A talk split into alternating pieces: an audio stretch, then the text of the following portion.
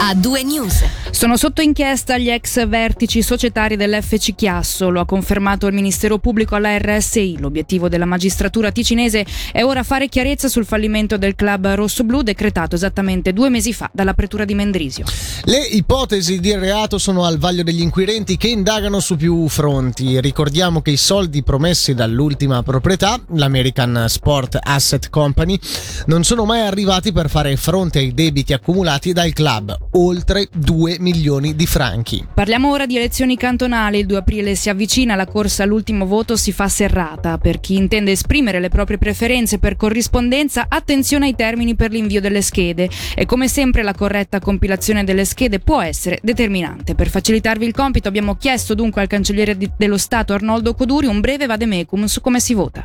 L'elettore e l'elettrice che decide di votare un partito deve crociare la lista di intestazione del partito. Se invece non vuole scegliere un partito può comunque votare crociando la lista senza intestazione e poi comunque votare i candidati prescelti dei vari partiti. Quante liste si possono crociare e quanti voti preferenziali si possono dare? Per l'elezione del Consiglio di Stato, ma anche per il Gran Consiglio, si può scegliere solo una lista. I preferenziali per il Consiglio di Stato sono 5, i preferenziali per il Gran Consiglio sono 90. Se si supera il numero dei voti preferenziali, la scheda è comunque valida. Allora, in questo caso la scheda non è valida, l'elettore o l'elettrice può comunque rivolgersi alla cancelleria comunale e richiedere una scheda vergine riconsegnando quella votata erroneamente. Se invece i voti preferenziali sono inferiori ai 5 per il Consiglio di Stato o ai 90 per il Gran Consiglio, che cosa succede? Questo non è un problema, semplicemente i voti preferenziali non emessi, perciò non crociati, vengono comunque accreditati alla lista prescelta, a meno che si sia scelto la lista senza intestazione, in questo caso non vengono conteggiati. Se qualcuno volesse votare per corrispondenza, fino a quando può farlo? Il voto per corrispondenza è concesso fino ad oggi se si intende votare composta B, mentre se si volesse votare composta A è concesso imbucare materiale di voto entro giovedì per fare in modo che arrivi per tempo al comune. Varrebbe la pena ricordare che è importante svolgere questo diritto che abbiamo, che è quello eh, di votare e di scegliere i candidati. C'è tempo di recarsi anche all'urna fino alle 12 di domenica.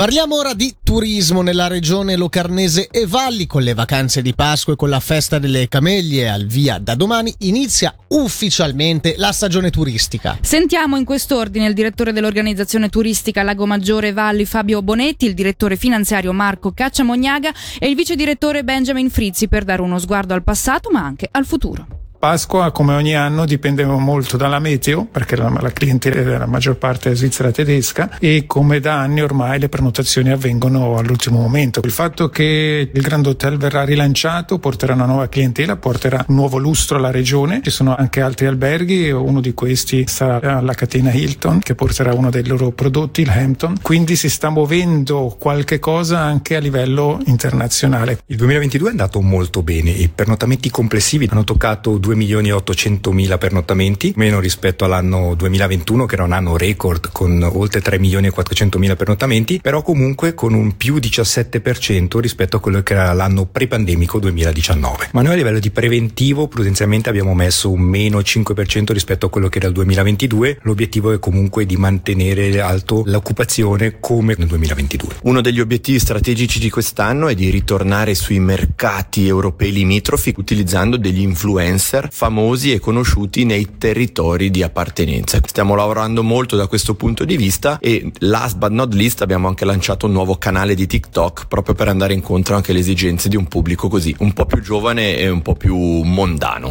Sono solo dei brevissimi estratti delle interviste che abbiamo raccolto al caffè informale dell'organizzazione turistica Lago Maggiore e Valli che si è tenuto questa mattina e sul tema torneremo più approfonditamente attorno alle 18.30 sempre durante A2 News. Ora invece voltiamo pagina, la sezione della circolazione si fa sempre più digitale confermandosi pioniera in quest'ambito nell'amministrazione cantonale e annuncia un importante cambiamento per il rilascio delle licenze di condurre. Ci dice di più Fabrizio Colli. Servizi online moderni e sempre attivi. Diminuiscono i tempi d'attesa agli sportelli della sezione della circolazione di Camorino che in questi primi mesi del 2023 ha implementato il sistema di gestione digitale introdotto durante la pandemia da Covid-19. Un sistema che, fa sapere oggi il Dipartimento delle Istituzioni, ha dato ottimi risultati, incontrando la soddisfazione di gran parte dell'utenza e che ora si avvale anche di una nuova modalità di ticketing, grazie alla quale è possibile prenotare online gli appuntamenti del servizio conducenti e del servizio immatricolazioni. A questa novità si affianca poi un importante cambiamento per quanto riguarda il rilascio delle licenze di condurre. A partire dal 15 aprile la stampa delle licenze sarà centralizzata a Zurigo, così come fatto da tutti gli altri cantoni. Di conseguenza non verranno più stampate e rilasciate licenze di condurre a Camorino, ma comunque le patenti saranno emesse normalmente nel giro di 2-3 giorni e successivamente inviate per posta a all'utenza. I costi non subiranno variazioni, il primo rilascio continuerà a costare al cittadino 60 franchi, rispettivamente 30 ogni successiva ristampa. Voltiamo pagina a promuovere la tecnologia del 5G perché anche il tessuto economico ticinese possa svilupparsi in modo più rapido ed efficiente. È stato questo il tema della conferenza stampa tenuta stamane dalla Camera di Commercio ticinese, AIT, l'Associazione Industrie Ticinesi, Swisscom e la piattaforma Chance 5G.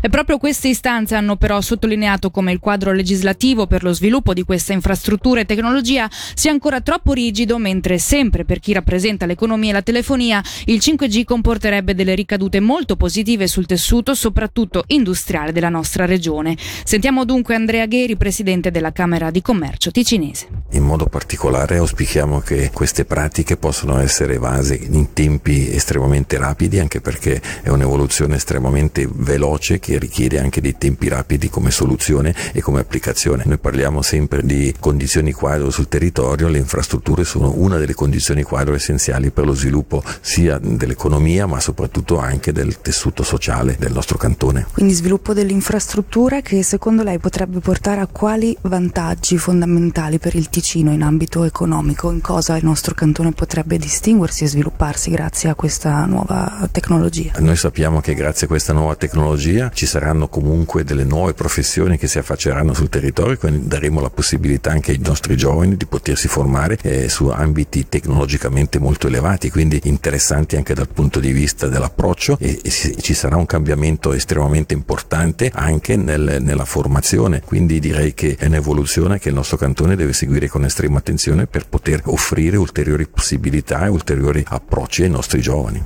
Andiamo ora a Sant'Antonino dove l'aumento del moltiplicatore d'imposta dal 65 al 70% ha contribuito a fare tornare i conti comunali in nero. Il municipio comunica che il consuntivo 2022 presenta un avanzo d'esercizio di quasi 113.000 franchi a fronte di un deficit preventivato di 96.000 franchi a contribuire al risultato positivo, specifica l'esecutivo in una nota, anche alcuni fattori straordinari derivanti da esercizi precedenti. Il municipio annuncia inoltre di aver devoluto 16.200 franchi per il contributo del centesimo per l'acqua potabile, un centesimo ogni mille litri d'acqua consumati. Contributo che in parte andrà alla catena svizzera della solidarietà per la distribuzione dell'acqua potabile alle vittime del terremoto che ha colpito Siria e Turchia e in parte anche all'associazione Acquedotto Belli TOI Senegal. Infine abbiamo un lutto nel mondo del turismo. Si è spento a Lugano Franco Rosso, il pioniere del turismo italiano e fondatore dell'omonimo gruppo di viaggi organizzati Franco Rosso. Aveva 94 anni e risiedeva sulle rive del Ceresio da ormai molti anni. I funerali si terranno dopodomani al Tempio Crematorio di Lugano. Queste le principali notizie regionali di oggi. Ora arrivano nell'ordine Negramaro, Elisa e Giovanotti con la loro Diamanti. Siete sempre in compagnia di Federica Bassi e Michele Sedili con i quali tra poco entrerete nella seconda ora di A2 News. A2 News. Grande musica, grandi successi.